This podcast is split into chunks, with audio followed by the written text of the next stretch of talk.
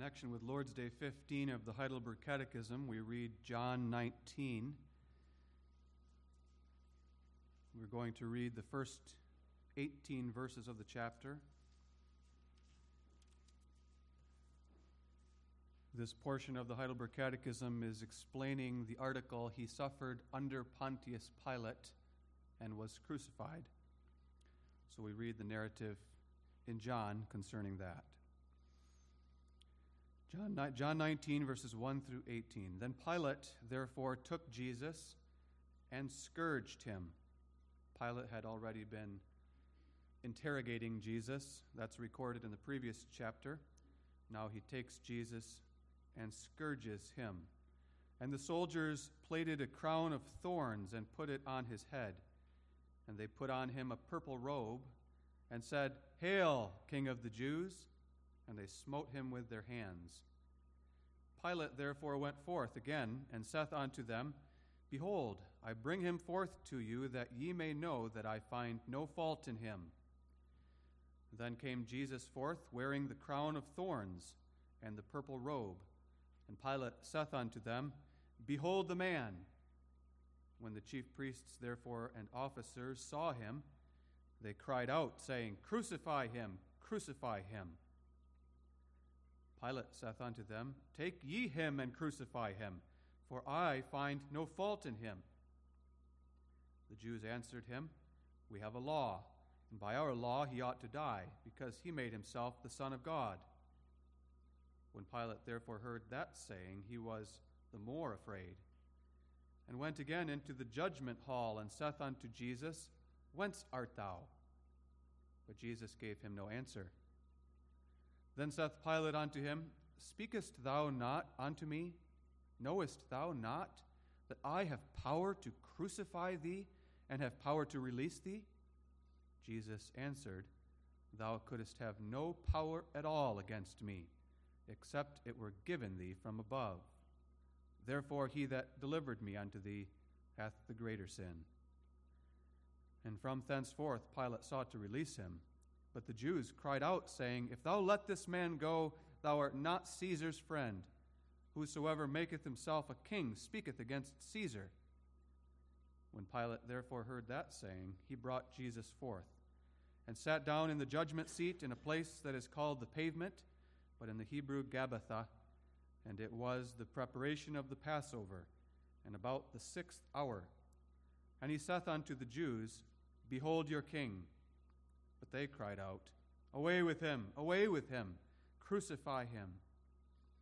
Pilate saith unto them, Shall I crucify your king? The chief priests answered, We have no king but Caesar. Then delivered he him therefore unto them to be crucified. And they took Jesus and led him away. And he, bearing his cross, went forth into a place called the place of a skull, which is called in the Hebrew Golgotha where they crucified him, and two other with him on either side, one, and Jesus in the midst. We read that far.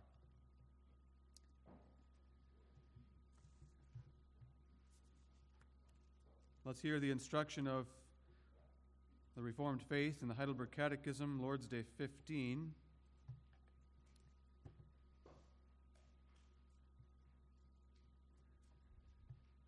Remembering that this is among those things which are necessary for Christians to believe. What dost thou understand by the words, He suffered? That he, all the time that he lived on earth, but especially at the end of his life, sustained in body and soul the wrath of God against the sins of all mankind.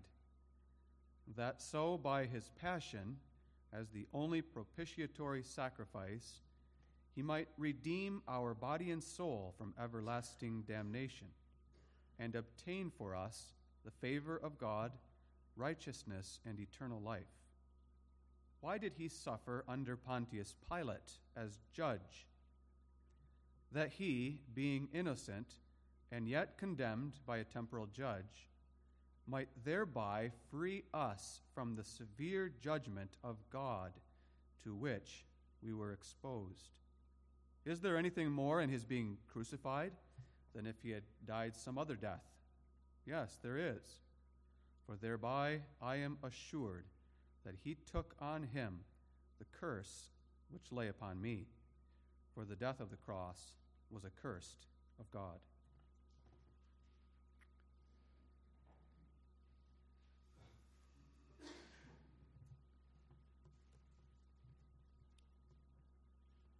As Christians, we confess, as we did today, I believe in Jesus Christ, the only begotten Son of God, our Lord, who was conceived by the Holy Spirit, born of the Virgin Mary, suffered under Pontius Pilate, was crucified.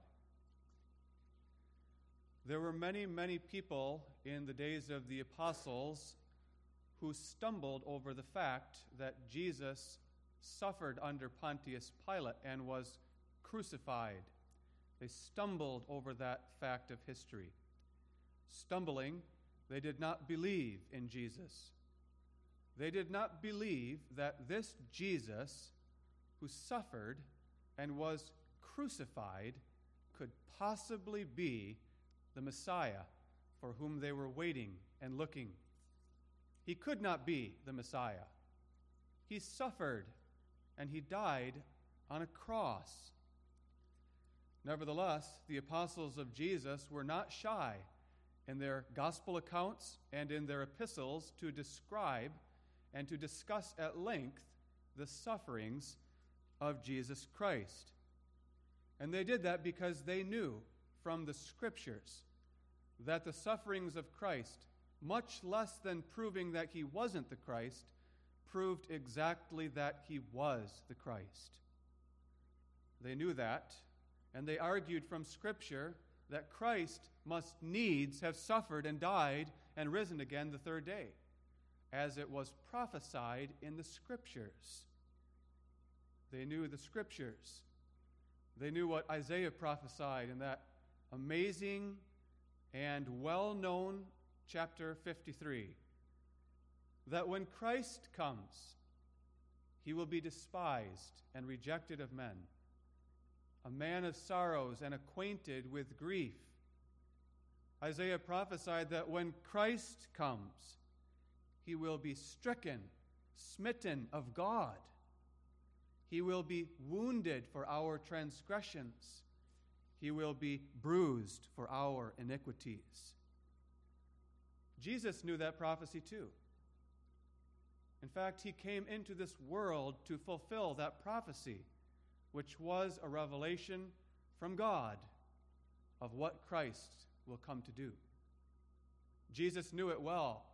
And in Matthew 16, we read earlier in his ministry that he told his disciples, quote, that he must go unto Jerusalem and suffer many things of the elders and chief priests and scribes and be killed and be raised again the third day. Peter didn't want to hear it. He said, No, Lord, far be it from thee. But Jesus said, Get thee behind me, Satan, because this was what he had come to do. This was his mission. This was his goal to suffer and to be crucified. Did Jesus just make a good prediction? Was he just good at predicting things as he observed the flow of the events in the world around him so that he predicted that he would suffer? No. Jesus knew what would happen in Jerusalem. He knew these things must come to pass. He knew them because he was not a mere man. But Jesus is the eternal Son of God in our flesh. And we must keep that before us this afternoon as we consider the sufferings of Christ. We are not considering the sufferings of a mere man, but the sufferings of the eternal Son of God in our flesh. Because if this is only the sufferings of a man, it has no value to us for salvation. But it being the sufferings of God's Son, it has infinite value for us. So I call your attention to the Lord's Day under the theme, the sufferings of Christ. Notice, first of all, the nature of his suffering. Secondly, the reason for his suffering. Finally, the purpose of his suffering. The Catechism asks us here, What dost thou understand by the words, He suffered? As we all know very well, suffering is the experience of pain, whether that pain is in your body or in your mind or in your soul. That's suffering. What does it mean? What do you understand when you confess every Sunday, I believe that He suffered? The Catechism teaches us that this suffering of Christ was something that happened all the time that he lived on earth, but especially at the end of his life. And we can add to that, this suffering was something he experienced especially in the last week of his life, which we commonly know as the Passion Week. The Catechism also speaks of his passion and when we think of the word passion, we think of zeal or enthusiasm. But that's not the idea here. The word passion means suffering. The Passion Week was the last week of his life on this earth. And in that week, his sufferings increased more and more. Even before Jesus went up to Jerusalem that last time, he was suffering as he anticipated what was coming when he went to Jerusalem. He knew what was coming. And as he took every step down the path of the road up to Jerusalem, anticipating what would happen there in the city, he was suffering mental anguish. As he came into the city and joined with his disciples in the upper room for the last Passover, and as he there took bread and he broke the bread and he passed the wine around the table, he was suffering as he anticipated that this breaking of bread and this pouring of wine was a sign and seal of the breaking of his own body and the shedding of his blood, which was about to take place. And then, as Jesus with his disciples went out of Jerusalem into the Garden of Gethsemane, we are told that he himself said, My soul is exceeding sorrowful, even unto death. And as he went into the garden in the darkness of the night to pray, he prayed, My Father, my Father, if it be possible, let this cup pass from me. Let this cup pass from me. Nevertheless, not as I will, but as thou wilt. And as he prayed in agony, we are told that as it were, great drops of blood dropped down from his face as he anticipated the suffering that was about to come. And as one of his former disciples, Judas Iscariot, entered into the garden in the darkness with a band of soldiers carrying swords and staves and torches in the night, and Judas went up to him and betrayed him with a kiss, his heart was stabbed with pain and suffering to be betrayed by one of those in his closest circle of disciples. As he was led off in the night through the road to the palace of Caiaphas, the high priest.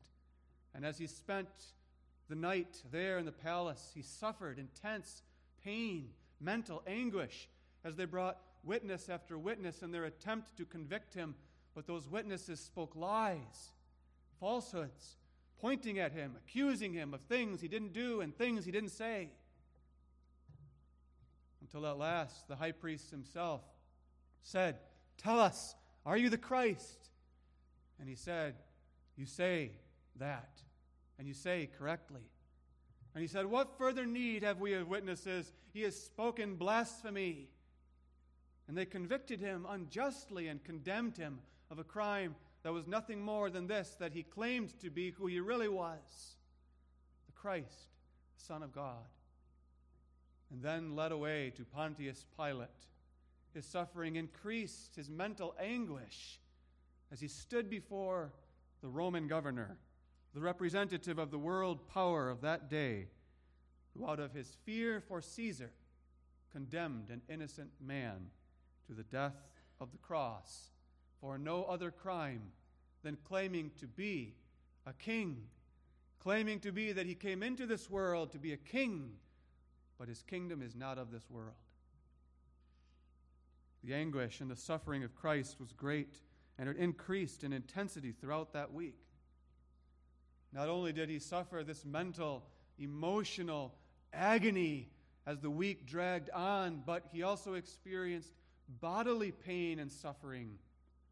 In the house of Caiaphas, having been supposedly convicted of the crime of blasphemy, they spit in his face, and as the saliva of ungodly men dripped down his face, they slapped his face, and they buffeted him, and they punched him, and leading him away to Pontius Pilate. Pilate, not knowing what to do with him, decided to scourge him. And he set loose, set loose his band of soldiers who took the cruel whip with the barbs on the end and smote his back with it again and again, tearing up his flesh and causing him to bleed. And then they took a crown of thorns in their mockery and in their sadistic cruelty and pressed it down upon his head, piercing his head causing the blood and the searing pain to shoot through his body. Until at last, they stripped off his clothes and forced him to carry his own cross through the streets of Jerusalem to the hill of Golgotha, the place of a skull, where they laid him on that cross and took their long iron nails and pounded them through his hands and feet, piercing his skin and flesh and affixing him to the wooden cross lifting him up between two criminals to be mocked and jeered at and reviled by all the passers-by, to become a spectacle to the whole world. He suffered. He suffered greatly. But when the Heidelberg Catechism wants to teach us about the nature of the suffering of Christ, it mentions none of these things. But the Heidelberg Catechism would have us to understand that the nature of the suffering of Christ is much worse, much more profound than that. The Catechism would have us to look deeper, to look beyond the surface of the things that we can imagine, the things that we read on the pages of the gospel narratives, would have us to look beyond those things, terrible as they were, yet things which were common to man. Some of those things just mentioned are things we've suffered. And there are even men in the history of the world who have suffered things very similar in a combination of such things of mental, emotional, and physical suffering. The Catechism would have us to look deeper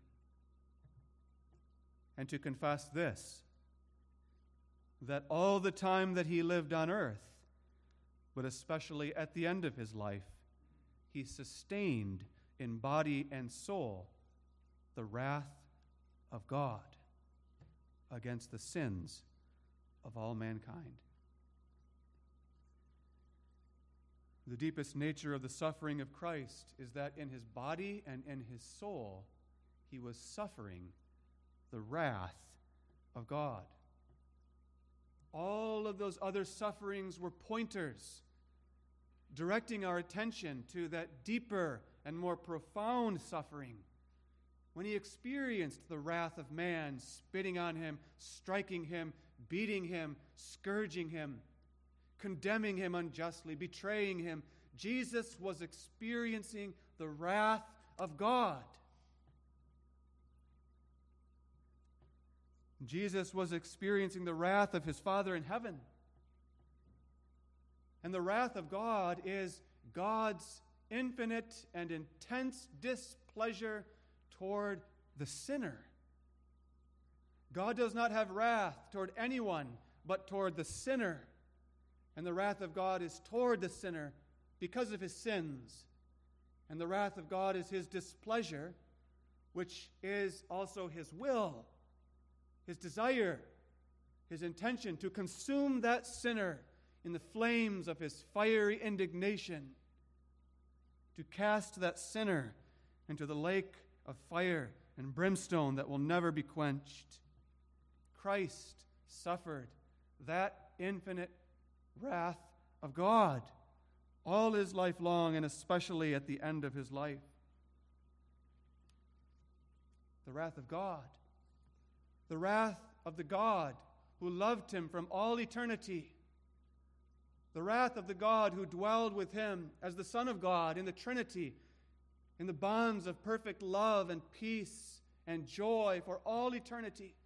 That God, that God who never ceased to love him, even when he poured his wrath upon him, that God caused him to experience during his life on earth, and especially at the end of his life, he caused him to experience in his mind and in his soul fiery indignation and wrath in his body and in his soul. Furthermore, the Catechism teaches us that the nature of the suffering of Christ is this, and we confess that he suffered the severe judgment of God under Pontius Pilate, the severe judgment of God to which we were exposed. God is not only holy, and in his holiness he burns in his wrath and desire to consume those ungodly and wicked men and women who violate his law, but God is also just, and in his justice he cannot but punish with perfect and severe judgment those who transgress and violate his commandments. The Catechism speaks of a severe judgment. The judgment of God is not light, it is not gentle. God does not tolerate the transgression of his law. God does not merely slap on the wrist those who break his law, he doesn't wink at it, he doesn't turn away from it. His judgment is severe. What is that severe judgment? The scriptures teach us that the severe judgment of God is to bind the transgressor of his law in the chains of darkness and to cast him into the everlasting prison of hell.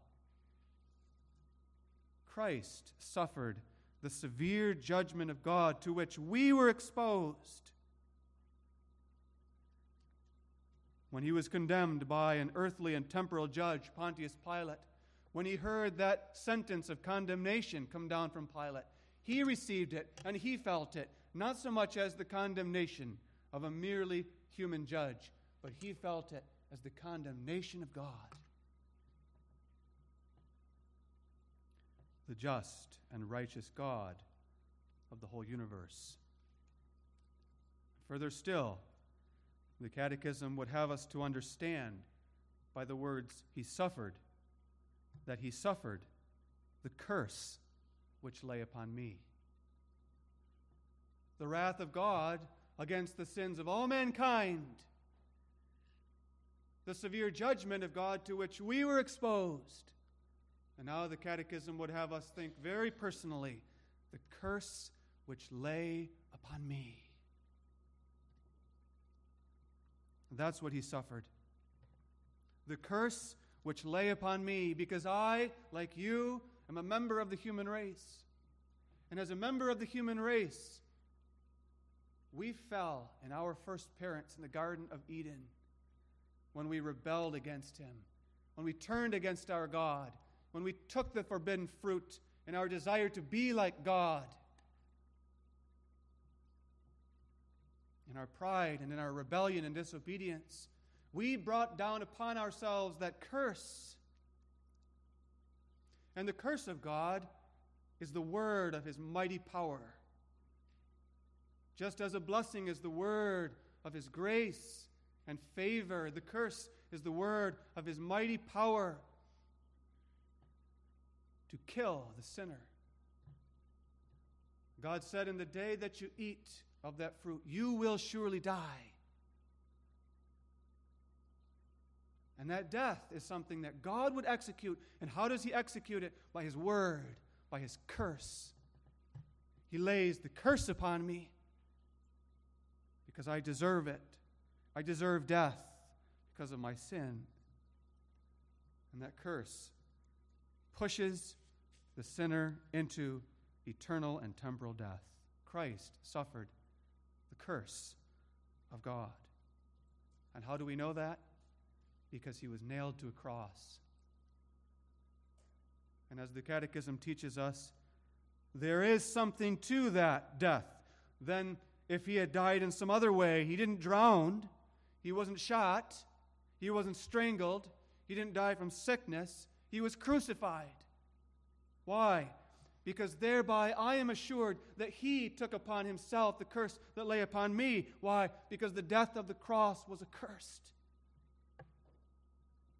That's what God revealed in the law of Moses. God particularly arranged that there would be one form of death in this world that would symbolize the curse. And that form of death was the cross, as Moses said Whosoever hangeth upon a tree is accursed of God. Jesus was nailed with those sharp, cruel nails, his hands and feet pierced and affixed to the wooden beam and hung up, lifted up for all the world to jeer and to hate. Suspended between heaven and earth, rejected by men and rejected by God, forsaken by the God of heaven. That's the curse. The curse pushes the sinner out of this world. The curse pushes the sinner into darkness. The curse kills the sinner for his sins. That's what he suffered. And that's why, after three hours of darkness on the cross, he cried out in agony, My God, my God, Eli, Eli, Lama Sabachthani. Why hast thou forsaken me? My God, my God. That's what he felt. That's what he suffered. All the sufferings of Christ in the scriptures are pointers, pointing us to that deeper nature of his suffering. Why did he suffer such an awful thing? He suffered the wrath and judgment and curse of God. The Catechism teaches us on account of the sins of all mankind. Not on account of his own sins. And that too must be made abundantly plain. God has determined that all the world will know that Jesus Christ has no sin. And that's the significance of the trial under Pontius Pilate. The Catechism teaches why did he suffer under Pontius Pilate as judge? That he, being innocent, innocent, and yet condemned. That's what we discovered in the passage that we read. Pilate is scourging Jesus and condemning Jesus. But what comes out of the mouth of Pilate? In verse 4. I bring him forth to you that you may know I find no fault in him. That's what he said. And he didn't say it once, he said it repeatedly. He says it again in verse 6. When the Jews say, Crucify him, crucify him, Pilate saith unto him, You take, you take him, you crucify him, for I find no fault in him. Pilate found no fault in him. And who was Pilate? Pilate was the Roman governor of Judea. Pilate was the man who was appointed by Caesar to rule in the province of Judea. Pilate, therefore, was the representative of the Roman Empire, which was the world power of that day. Pilate represented a civilization and an empire which in many ways has been considered the height of human civilization, as a culture, a society, an empire that developed not through common grace, but that, who that developed through the providence of God, a system of law and government and justice that was unlike any other. The Romans were intent on rendering a just verdict they were intent on upholding of their laws.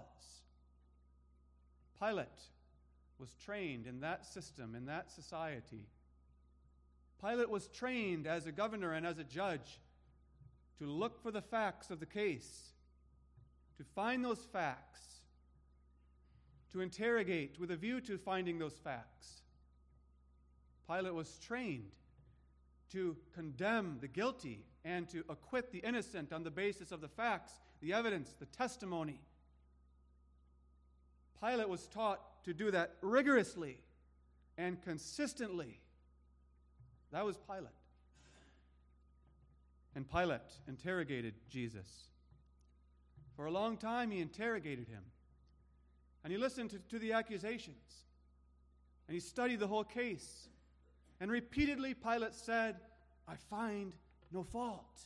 I find no fault. He's not guilty of your accusations.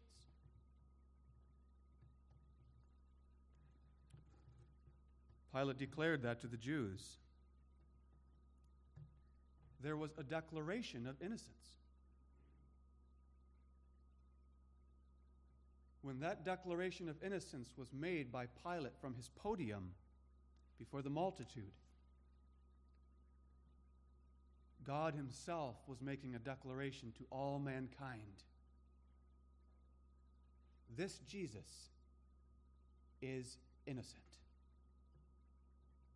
This Jesus is not only innocent of all charges of rebellion and sedition against the Roman government, this Jesus is innocent of all crimes, of all sins before my holy law.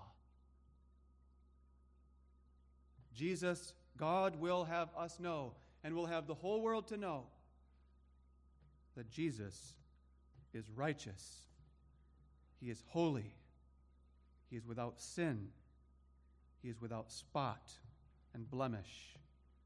He is not worthy of condemnation, He is not worthy of judgment and the curse and the wrath of God in Himself. And yet, He was condemned. and he was crucified. Why? Why such terrible suffering for the Son of God, who had no sin, who was pure and innocent and without guile, who spoke the truth and did righteousness his whole life? The reason is that he bore the sins of all mankind on his shoulders. As John the Baptist once declared, Behold the Lamb of God, which taketh away the sin of the world. All mankind fell into sin in Adam.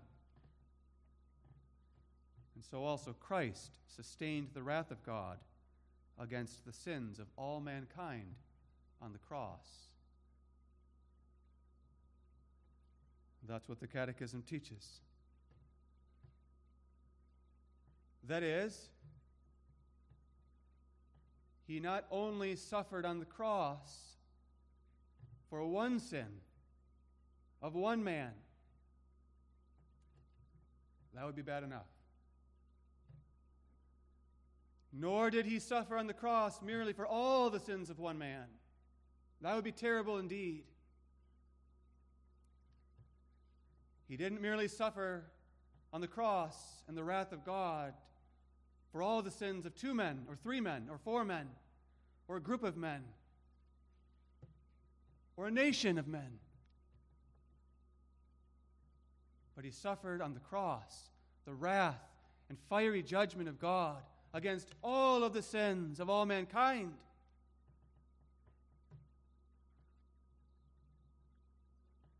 An unimaginable burden of sin and an unimaginable amount of agony.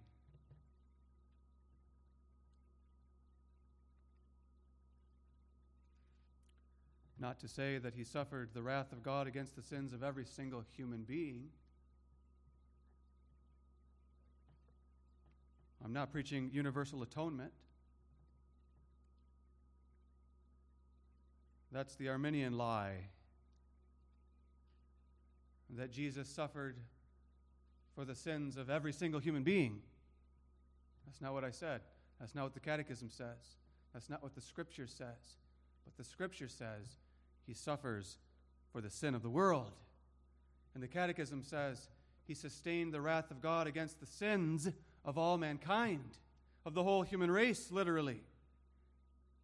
Not universal atonement, not an atonement, not a salvation that is available for every single person. Because if Jesus died on the cross for your sins, then you are saved. But we know that not all men are saved. Rather, the Catechism is teaching us here that Jesus Christ bore in his body and soul the sins of all the elect in all the world and in all the nations and kindreds and tribes and tongues of the world. The atonement of Christ is limited to the elect, but the elect are not limited to one nation. That's the point. The elect are found throughout the world. And to understand the greatness of the sufferings of Christ, we have to understand that he bore the sins of all the elect in all the nations of all the world throughout all of time and history. The organism of mankind. As in Adam, all died, so all those who are in Christ, the elect, shall be made alive through his sufferings.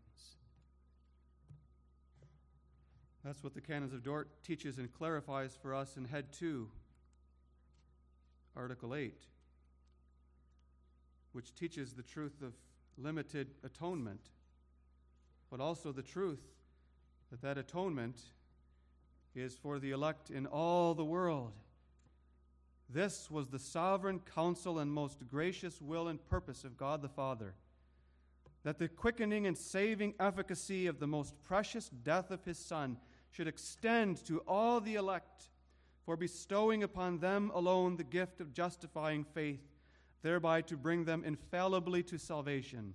That is, it was the will of God that Christ, by the blood of the cross, whereby he confirmed the new covenant, should effectually redeem, listen, out of every people, tribe, nation, and language.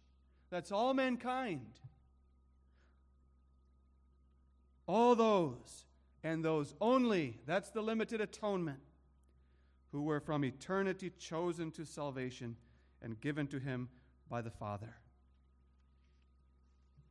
That's what the Catechism means in our Lord's Day. And that too shows us why we must be busy with worldwide missions.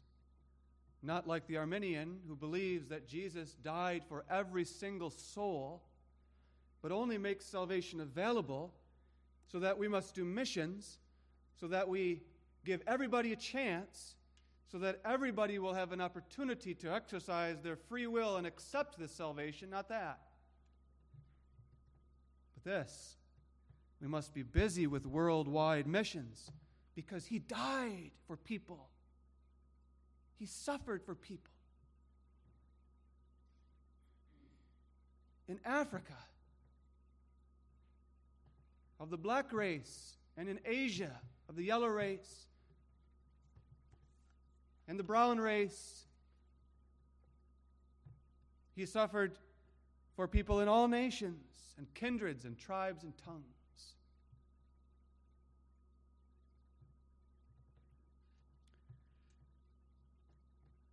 And then, too, we are not to fail to note that he sustained that wrath of God. That's the meaning of his suffering. He sustained it. The Catechism shifts the word there. What do you understand when you say he suffered? That he sustained. We expect the Catechism to say that he suffered. But it says that he sustained because the suffering of Christ is not like our suffering. We suffer too. But almost always, when we suffer, we suffer passively. We don't choose that suffering. We don't want that suffering. We don't take that suffering upon ourselves. We strive to avoid it. We don't want to get sick. We don't want to get injured. We don't want to get beat up. We don't want to get mocked, reviled. We don't want to be murdered. We avoid it with all of our power. We don't like suffering. But it does happen to us, doesn't it? It happens to us.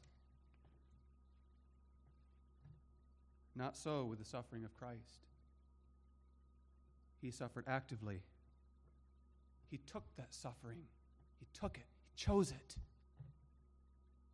And even though in the Garden of Gethsemane he shrank from it, if it be possible, let this cup pass from me. But we notice what he didn't say. He didn't say, I refuse to drink the cup. Didn't say that. If it is thy will, I will drink it. And the Father said, It is my will. And he drank it. He chose it. He accepted it. He actively sustained it. That comes out in our chapter 2 when Pilate boastfully says to Jesus, Don't you know that I have power to crucify thee or to release thee? And Jesus reminds him, No, no, no, you don't have any power against me unless it is given to you from above. I'm the one in charge here, Pilate. I'm taking this suffering and I'm going to sustain it for my people. And that's what he did on the cross until it was finished. What then was his purpose? He had a purpose. He was a man with a purpose, the Son of God on a mission. His suffering was not in vain. Sometimes we feel that our suffering is in vain. We feel that it's pointless, that it serves no purpose.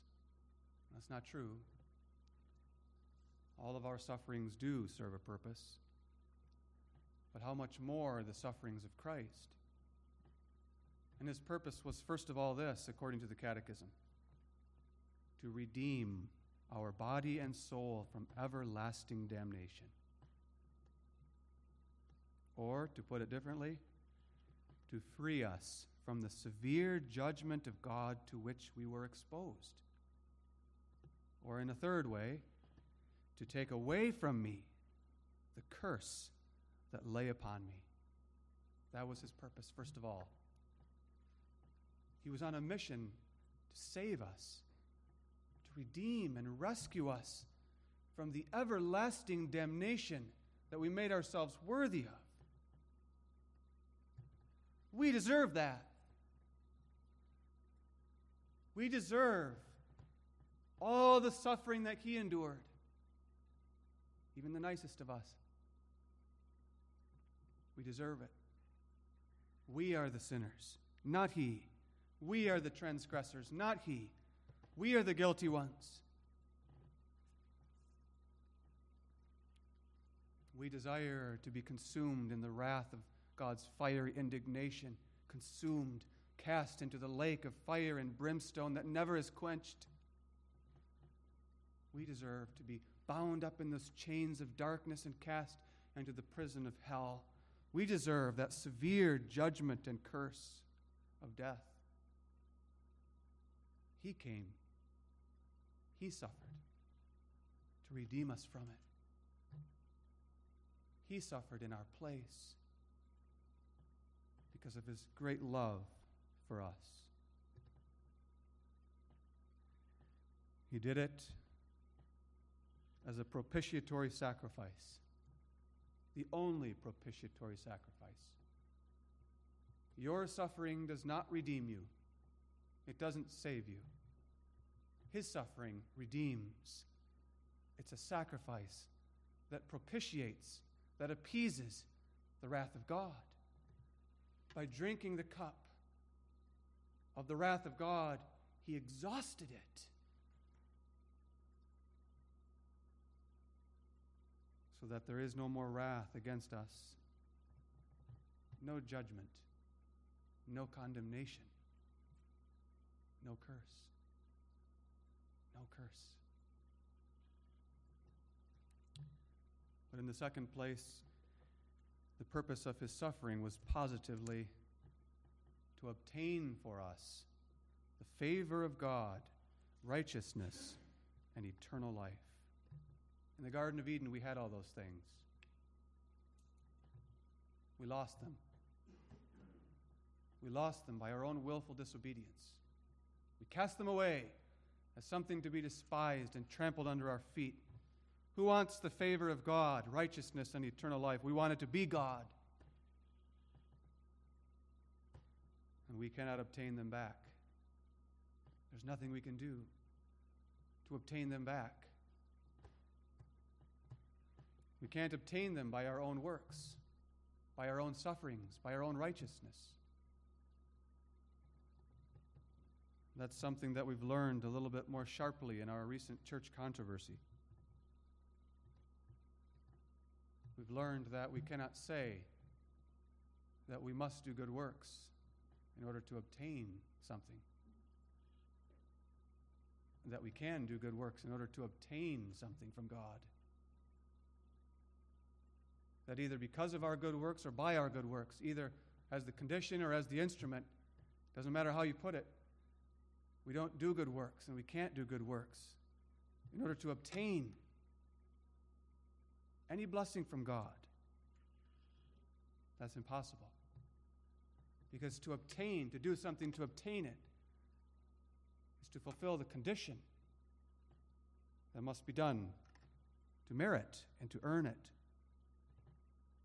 That's what Christ did. Christ merited it. He earned it by his sufferings. That was the purpose of his sufferings. That's what the Catechism says explicitly. That's the Reformed faith. He suffered. Why? To obtain for us favor of God, righteousness, and eternal life. All the blessings of salvation, all the blessings of the covenant. Righteousness. He suffered in order to obtain for us the gift of faith and to give us that gift by which we may receive his righteousness by faith alone. He suffered in order to obtain for us the gift of repentance. Whereas we so often fail to repent, whereas we so often make excuses for our sins, we blame everyone else for our sins, we justify ourselves, we justify ourselves, we build walls and strongholds in our souls as if we haven't done anything wrong. Christ suffered on the cross to obtain for us the gift of repentance. And He gives it to us.